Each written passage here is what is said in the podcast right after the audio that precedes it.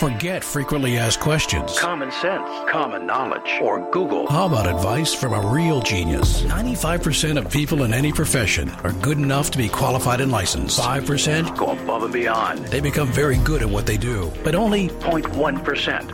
Are real geniuses. Richard Jacobs has made it his life's mission to find them for you. He hunts down and interviews geniuses in every field: sleep science, cancer, stem cells, ketogenic diets, and more. Here come the geniuses. This is the Finding Genius Podcast with Richard Jacobs. Hello, this is Richard Jacobs with the Finding Genius Podcast. Uh, my guest today is uh, Francis J. Beckwith. He's a philosopher and a professor of philosophy. Uh, he teaches and writes in the area of law, politics, ethics, and religion. Uh, he teaches at Baylor University. Uh, he teaches a law and religion class there, philosophy and constitutional issues, philosophy of law, contemporary moral problems. Uh, he's the author of over one hundred academic articles, uh, book chapters, reference entries, and reviews. Some of his books are Politics for Christians, which uh, perhaps we'll speak about today, uh, Never Doubt Thomas, The Catholic Aquinas as Evangelical and Protestant, Uh, Defending Life: A Moral and Legal Case Against Abortion, uh, et cetera, et cetera. Many, uh, I think, I believe over twenty books. So very, very prolific career. Uh, Francis, welcome and thanks for coming. Well, thanks for having me. Yeah. Uh, if if you would tell me a bit about, um, you know, your background, uh, perhaps uh, how you came to faith, if you're comfortable talking about that, and um, why you focus on the areas you do today. Yeah. So I I grew up in in Las Vegas, Nevada. Uh, I was born in Brooklyn, New York. My parents moved to Vegas in the mid nineteen sixties. And I grew up in a Catholic home. And when I was in elementary school, I was one of these kids that really liked to ask questions about what we would call issues in faith and reason. And so I found myself, you know, always asking questions to my teachers. I, I apparently had a philosophical bent when I was quite young. Uh, ultimately, I drifted away from the Catholic Church and spent uh, most of my, well, let's see, most of my life up until sixteen years ago. I considered myself a evangelical Protestant, and then returned to the Catholic Church in two thousand seven. The the issues, I, I you know, the things that really initially interested me in philosophy were the sort of the kind of common faith and reason questions, like, is it reasonable to believe in God? Is it reasonable to believe in miracles, uh, things of that sort, sort of kind of conventional faith and reason questions. In fact, I did my doctoral dissertation at Fordham University on David Hume's argument against miracles. I, so I always I always had an interest in sort of issues that kind of uh, intersected between science and religion, um, questions like that. And then uh, after graduate school, I was hired at the University of Nevada, Las Vegas. I got to teach for about seven years where I grew up, and the chair of the department asked if I'd be willing to teach courses in moral and political philosophy. And I, you know, I had an interest in that, but it wasn't really something that was central. But then I began teaching in that area, and eventually my scholarship kind of drifted uh, into into that into those areas as well. And eventually I, I went on to law school at, at Washington University at the end of the nineties, the beginning two thousands. And in two thousand three, I was hired by Baylor University and have been here ever since. So I've, I think I'm not as interested in those sort of faith and reason questions in the conventional sense, but I, I think it's, I've drifted more to asking those questions within the context of law and politics. So what, what what's an example? What is like one of the thorniest and most interesting questions that you've been wrestling with recently? Yeah. So one issue that, I mean, interests me because I think it it kind of reflects my own internal struggle. I I tend to, uh, at least in terms of my own kind of political philosophy, I tend to be a kind of conventional liberal in the sense that I I believe in liberal democracy. I think that Uh, consent of the governed, uh, having a constitution that's ratified by the people, uh, representative democracy that protects fundamental rights, all that. I, I sort of believe all those things. I, I and I also believe that that it's a bad idea to have a kind of unification of church and state. So I, I sort of, in that sense, I'm a kind of conventional liberal. On the other hand, though, I also think that religious citizens should you know, should not be prohibited from making the best arguments they can for their views in the public square. And I know there are a lot of people who think that the second view that I hold sort of implies that I should re- reject the first one. But I don't. Th- I think there is a consistency between them. I. Uh, but it's something that I, I kind of wrestle with, because I do think that something like religious liberty is a fundamental right that should be protected by the government. On the other hand, I also hold to the view that uh, citizens should not be marginalized because of the views they hold. Uh, so it's a, you know, so I do think... Well, this sense, I find myself kind of an orphan politically. I, I find, you know, so I'm, I'm not, uh, I, I don't agree with certain authors that defend what is sometimes called integralism, the kind of view that, uh, at least in Catholic circles, that uh, we should strive to have a kind of state that has a, a relationship to the church in a way in which the church has authority over certain aspects of, of, of government activity. I, I reject that view. I'm at the same time, it seems like in, I guess in the West, I'll call it, um, you know, uh, views from religious people, whatever they may be, uh, seem to be laughed at, shouted down, ignored, called crazy, et cetera. Like, you know, demonized and, um, you know, epithets thrown on it and just really not considered. So I don't know, is there a balance there, or like, what do you? Yeah. So, so, yeah. So I think that, you know, when we, when we have to, But when those sorts of things are, are brought up, I mean, I think a lot of times when people sort of have that hostility, I'm not sure that they're as acquainted with the intellectual credentials of religion. That is, a lot of it has to do with just a not having read enough. you know, you know. So I, I published a book eight years ago that actually deals somewhat with the, a couple of chapters deal with the, the, this question of. Uh, the title of the book is Taking Rights Seriously, R I T E S. And it's it's about the relationship between faith, reason, and politics. And so one, one of the chapters, I go through how certain legal scholars uh, will depict religious beliefs. And they are so foreign from the way in which at least most religious believers understand their own beliefs. So to give you an example, there's a, a writer, legal scholar named Brian Leiter, who's University of Chicago, a very distinguished legal scholar, published a book about ten years ago called Why Tolerate Religion. And so one of the one of the points he makes in the book, or one of the points that he argues for, is that religious beliefs are insulated from the evidence.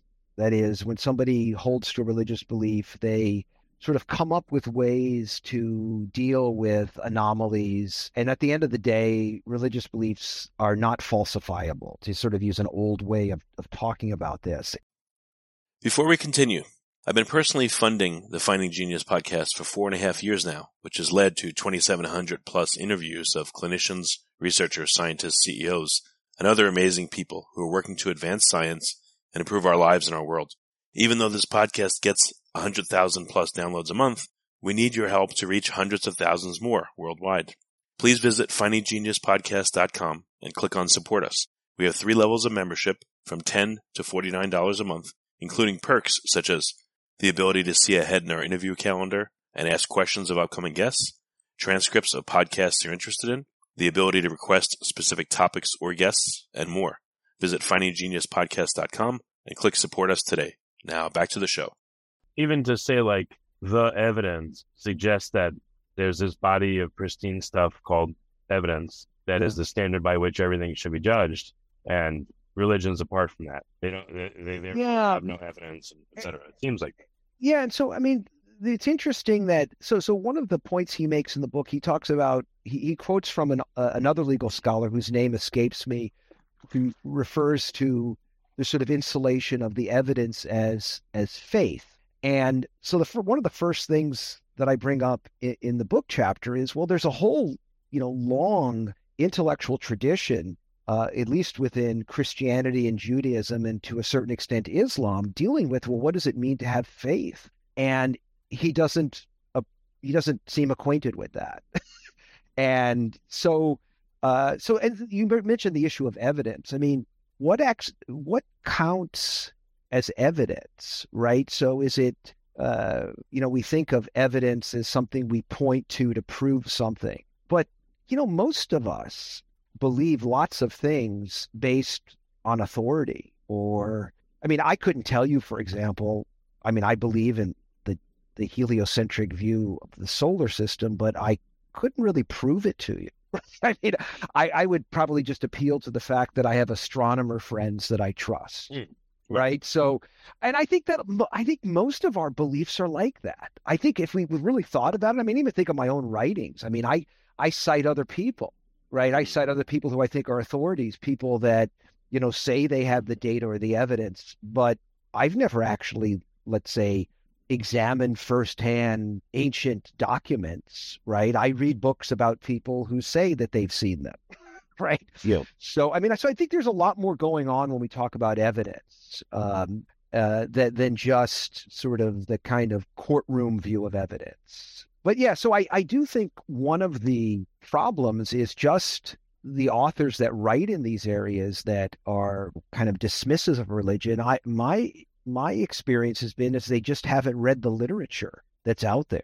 And I think it's, you know, I, I think it has a lot to do with, you know, just our plausibility structures. So think about, you know, I can, again, I'll use myself as an example. When I returned to the Catholic Church sixteen years ago, the, the, the most frequent question I received through email from strangers was, well, why didn't you consider Eastern Orthodoxy? Hmm. And I just thought, I just never occurred to me. You know, because uh, I'd grown up Catholic. I was baptized Catholic. My parents had brought me up in the church. As a Protestant, I felt I was in schism with Rome. It never occurred to me. Now, did I not do my intellectual due, due diligence in in not examining Eastern Orthodoxy more carefully? I don't know. you know, yeah. So I so I I think in here, and I'll, I'll, this is in fairness to my friends that are highly critical of religion. I just think a lot of times it's the lack of examination is just because they just don't think it's initially plausible to begin with. If one is going to criticize something or someone or some thought process, you know, like uh, you should at least invest some time in it yeah. to see if your criticisms are valid, or you're not just listening to the, you know, the, the dogma that's around, or, you know, yeah, there, I don't know, some kind... mysterious person telling you that this is what you should believe. Yeah, there's a kind of uh, kind of an echo chamber. Uh, I think this is something probably more severe than it than it was twenty or thirty years ago. We just don't read it, oftentimes, people that we disagree with. I mean, the way in which social media is constructed now, uh, you know, you get these messages like you'd be interested in this or that, right? Because they figure out the sites that I frequently go to, right? And and mm-hmm. and that sort of insulates me, uh, you know, from. You have to sort of make an effort now to actually seek out, uh, you know, especially, again, in social media. You're, you're right about scholars. Scholars who do write about, uh, who are critical of points of view, they, they should obviously read those those, right. those points of view. So, um, I don't know, when your friend or whoever it was said to you, why are you a certain kind of, uh, of Christian or a certain kind of Catholic? I don't know how to put it best. Uh, yeah. What was your answer after you reflected on it? Or did yes. you, or did you just say, well, I don't know, I'm busy? Yeah, no, no, you know, no, it had to do with the fact that uh, I grew up uh, in a Catholic family. My parents had baptized me. And so to me, it was when I, when I left the church as a youngster, I, in a sense, I was in schism with that church. I wasn't in schism with Eastern Orthodoxy. Now, of course, the Eastern Orthodox person would say, well, no, you, you know, we've got it right. And you should have, uh, you know, taking the time, but it just never, it never seemed to be a live option. So I, I think, I think th- there's a great little, um, essay, uh, by William James, the great, uh, American philosopher who was at Harvard for, mo- for, I think, virtually all his career. It's called The Will to Believe. And, and one of the things that James says in it is that we sometimes, the reason why certain ideas don't occur to us as possible avenues of belief is that we just don't think they're live options. And so how a view becomes plausible to people is that it, it kind of becomes a live option. Uh, the other thing is that we sometimes, this is another insight that James had that was really interesting, is that sometimes we're more afraid of error than we are loving the truth. And so for him, he, he he that's why he calls the article "The Will to Believe," that at some at some point you just you have to sort of take a stand. Like you have to, you you, you know, th- there's a point at which you just can't wait for all the evidence to come in. You have to act. And James was one of many early twentieth century, late nineteenth century philosophers who were called pragmatists, right? And that's why they were called that, right? They were, it was very much the emphasis was on sort of pragmatic uh, action. Okay. I, I don't know. It just seems like people's inclination would be, uh, you know, they want a shorthand. They want a shortcut. They don't want to sit there and think deeply about everything, or they can't, or they don't have time, or there's competing things in their life. So I don't know, how, do, how does anyone make progress on people just saying, ah, religion, there's no evidence for it, they're crazy about it? Yeah. So, I mean, I think, I think you have to take seriously religious beliefs that have had a, a deep influence on the formation of culture. So think, for example, the ways in which so many of our sort of contemporary sentiments about mercy and forgiveness, even our sort of more liberal inclinations about tolerance, I think ultimately have roots in a kind of general biblical worldview. Even if one sort of sort of reject the underlying, you know, funda- you know, beliefs, that in a way, the way in which sort of even people that may not share those religious beliefs approach a civil society, uh, I think there's a there, there's a lot of that influence. So I think you have to uh, take seriously uh, those beliefs that were also held by uh, you know, some of the smartest people who have ever lived. So to me, like so so for for something that that I have not really I, I really hadn't read a lot on until maybe five, ten years ago, is I've been reading more about Islam and Islamic philosophy. And part of it has to do with my reading of Thomas Aquinas. Aquinas uh, cites and quotes from uh, several Islamic philosophers, Averroes, Avicenna, Al-Ghazali, in, in addition to uh, the great Jewish philosopher Moses Maimonides. And he, his citations of them, it's not just about a critique. It, in some cases, he agrees with them. And so he took them very seriously. And so I've been reading more of uh, an Islamic philosophy, and, and actually about uh, seven, eight years ago, published a series of articles, some in academic venues, some in popular venues, uh, addressing the question, do Muslims and Christians worship the same God? And so I I came to the conclusion they do. Uh, although I don't think they share the same faith. So I make a distinction between faith and sort of the doctrine of God. Um, so I, I do think that if people are going to be seekers, that they probably should start with those faiths that have had the, you know, the biggest influence on the history of, of civilization, even uh, influencing art, music, literature, law. And even if you find yourself, you know, disagreeing with, with some of those doctrines, I think you have to take take them quite seriously. Well, would you say that uh, both Jews and Christians and Muslims all worship the same God? I do. What I mean by that is that if you think of, because obviously they disagree. So, so let me sort of start with the disagreement. So where Muslims and Christians and Jews disagree is, is primarily on the doctrine of the Trinity. Christians hold that their God is one substance and three persons, Father, Son, and Holy Spirit. Uh, Jews and Muslims disagree with that. But they do agree that there is only one uh, being who has underived existence from which all creation has come. And there can only be one kind of being like that. In fact, it's even weird to refer to God as one of a kind. Uh, in classical Christian, Jewish, and Muslim philosophy, God is not one of a kind. He's not like the last saber-toothed tiger. He, yeah. it, you know, he's he is uh, the the being from which all kinds derive their existence. And so, if there can only be one sort of being like that uh, by nature, and each of those three faiths accept that, then there has to be the same God. So, I, I give a several different kind of illustrations in, in my writings on this. So one of the things that, you, at least in, in sort of contemporary Christian apologetics, you have a, a kind of method that they is typically employed.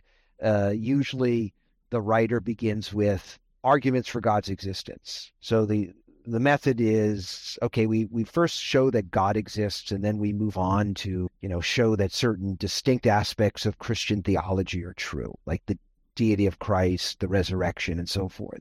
But if you first establish that there is a God, and that God has that which has underived existence, well, then you're at the same place as Muslims and Jews, right? That's so, so the difference, I, I argue, is that Christians hold that there are certain things about God's nature that are revealed in Scripture that Jews and Muslims reject. And that has to do with, obviously, the nature of Jesus and that God is triune. And I, I give a couple, another story that I tell in, in two of my book chapters is a, a, a case of three college students who all are in a philosophy class. And uh, I give them different, I think I have Ahmed, Benjamin, and Catherine.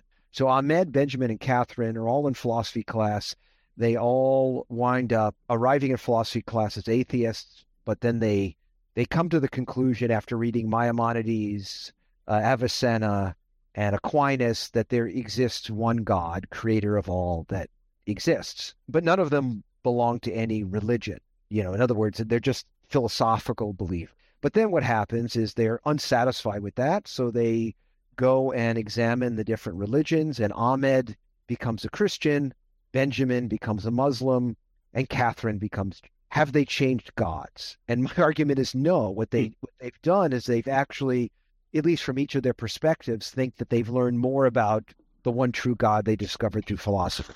Mm. So that that's that's how I I try to come up with ways to explain it. So, I mean, of all the things I've written, I probably have had more, at least online criticism of that than anything else, um, which is really shocking to me. Uh, and mostly from from Christians who, you know, think that I'm totally wrong about, about this. So yeah, so that's the, you know, that's pretty much the, you know, a kind of short version of, of the case I make. Okay. Yeah, no, that makes sense. I don't know. Now that you're, you're, you know, you're probably very well versed in, uh, in Christianity, but you're also studying Islam, and, you know, Judaism is definitely a, you know, part of Christianity, it appears.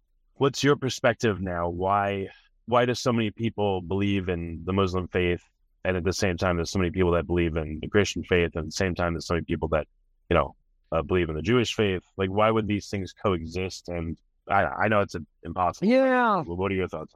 Yeah. So, I mean, I think a lot of times, I mean, this is true of not only our religious beliefs, but most of our beliefs are the result of how we were brought up, right? I mean, I ask my students when I teach political philosophy, why do you think that uh, constitutional democracy is the best form of government? Well, first off, I asked them, what's which is the best form of government? And I say, is monarchy a good form of government? Nobody raises their hand. And I said, and then I get to liberal democracy or constitutional democracy. They go, yes. Then almost all of them raise their hand. And I say, why? And they find it, find it really difficult to defend because that's just, they were just brought up that way. And so I think that for vast majority of people that were brought up, Christians, Muslims, and Jews, they believe that because that's the way they were brought up. But that's also, again, that's true of a lot of our other beliefs. But people do convert, right? People do change their minds. And so uh, you find, obviously, people that are converts to any one of those faiths. And within each of them, there are different denominations or different uh, strands of, of them. Uh, I do think that, you know, I think that there are obviously attractive elements to each of those faiths. And I think it's a mistake uh, for people to sort of be dismissive of, you know, I was actually at an event not too long ago. It was a Christian event, and it involved uh, several, uh, there were young people there, mostly college students, and there was a speaker. I was in the audience just observing. One of the students asked the speaker, who was talking about Islam, why, why, why are, why do people convert to Islam? And I, he couldn't give a good answer. And one of his answers, well, a lot of women convert to Islam because they're getting married to Muslim men.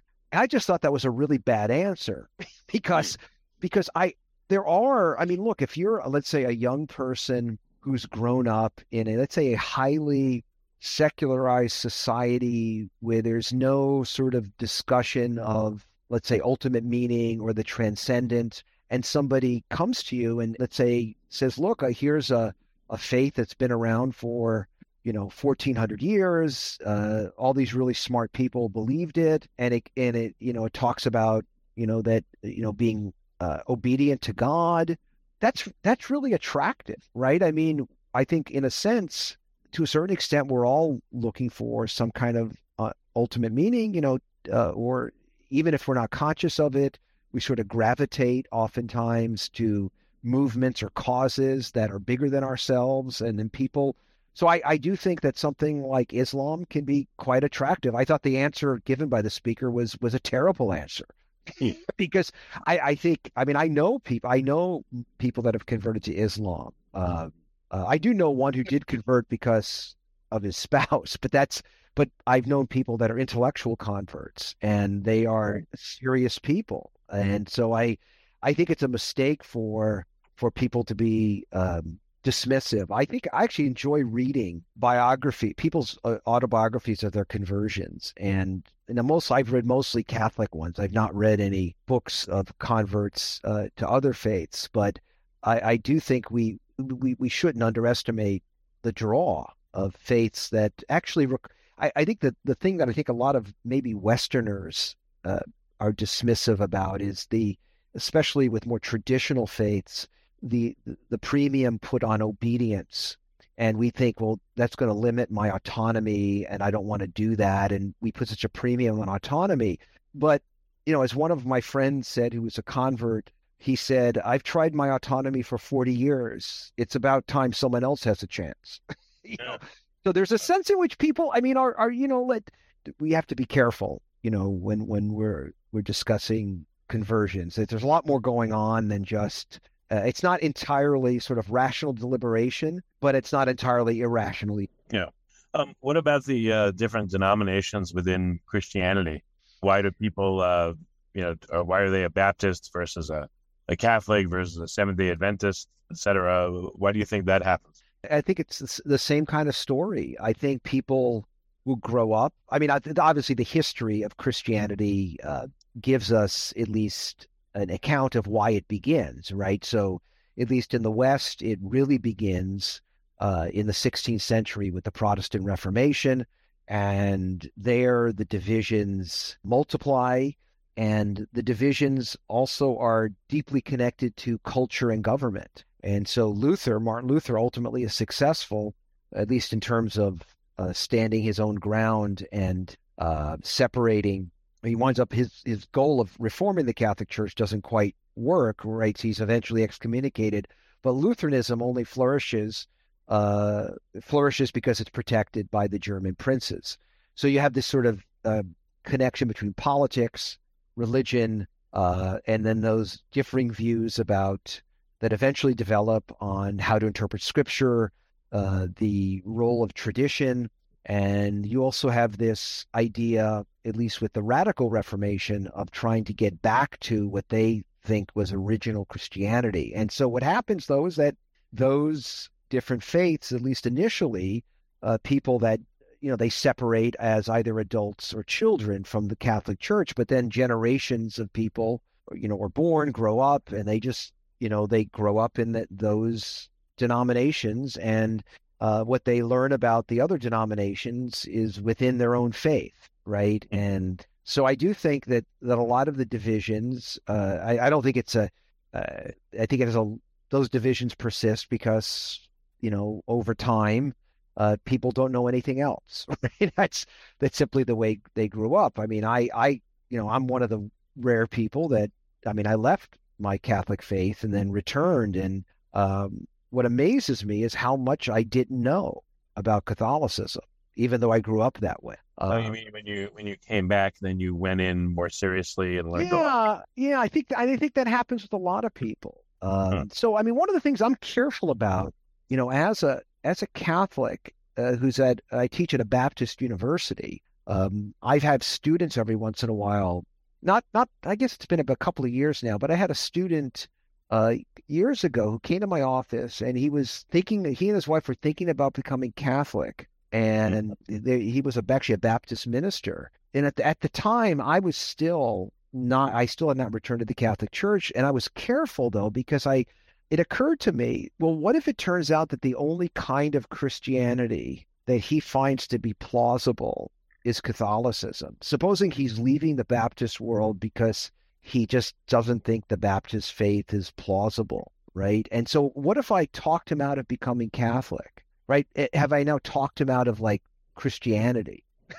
So I, you know, so I think there's something that I, I didn't never occurred to me until that moment that, that for some people, um, you know, if you're trying to sincerely convert them to your version of Christianity, and it turns out that you wind up actually planting seeds of doubt, but they don't come to your faith. They just don't believe in anything anymore. Mm. Right. So is, is that really the, the right move? I mean, I know, for example, of people that grew up Catholic who could never imagine, let's say, becoming an evangelical. They just find that to be just absolutely crazy. Right. But they, and, and they're not living a, a fully Catholic life. Let's say they're lapsed Catholics, but they still identify as Catholic. Right. So in a way, you, you know, to try to convince them to leave the Catholic Church to become an evangelical, you may convince them to just leave Catholicism, period.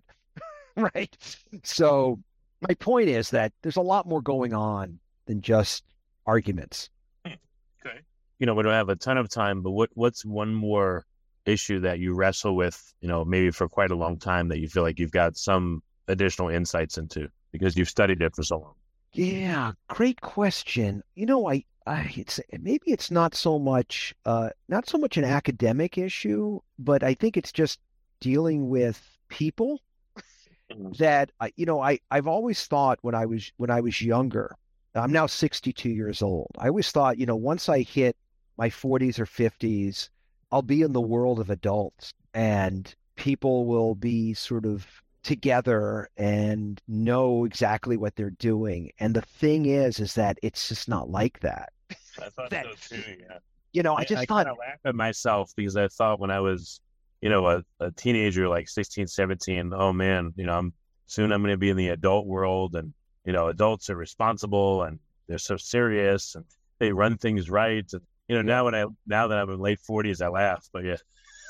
Yeah, so that's the one, the one thing that really stands out is that is I, I didn't realize how easy it was just ask for things like, so, you know, or, or that the world of adults actually involves a lot more kind of intangible skills and just personal relationships that are, are beyond the rules.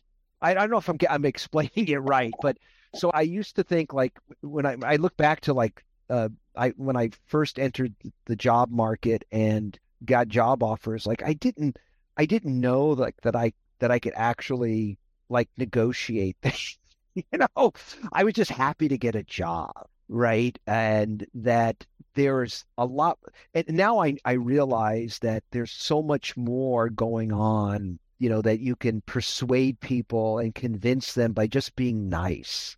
Right. And, and, you know, things, things that, you know, that are, that uh, if I had to sort of tell the next generation of, of, and not that I always follow it, but I, it's something I, it's not a, a, an academic topic, but it's just, um, so the other thing that I've discovered, I think it, this could sort of tie into academics is I've actually become friends with people with whom I disagree. And that has been a real eye opener just to like reach out to people and, uh, you know, like I've, ongoing back and forth with David Boonin at the University of Colorado, uh, b- began probably in the late nineties. Uh, he and I have written books on abortion and we disagree with each other on this strongly. And yet I've gotten to be really good friends with David. Um, he's invited me to give a talk at University of Colorado. When I spent a year there eight years ago as a visiting professor, we went hiking together. Uh, I've contributed to two of his books. We he's been a, a a reference for me, and I have he's so it's you know and it's interesting to when you get to know people, even if you still wind up disagreeing, it, it's actually it, it actually is, it's made my writing better. Uh, it, there's nothing technical about it, but it's just that that now when I write and I'm critical of David, I actually he's a real person, right? And so I, I, you know, little things like that, I think, you know, that, that have, have really changed. I mean, look back to some of the things I wrote when I was younger, it's, they're cringe inducing. I go, oh my God, I actually said that, you know, uh, even though I don't necessarily disbelieve it anymore, but I could have been, I could have been nicer. I could have said it with a little bit more grace. Right. So the things like that, I think, I think as I've gotten older, I, I realize you know, are, are are as important as having an airtight argument. Okay.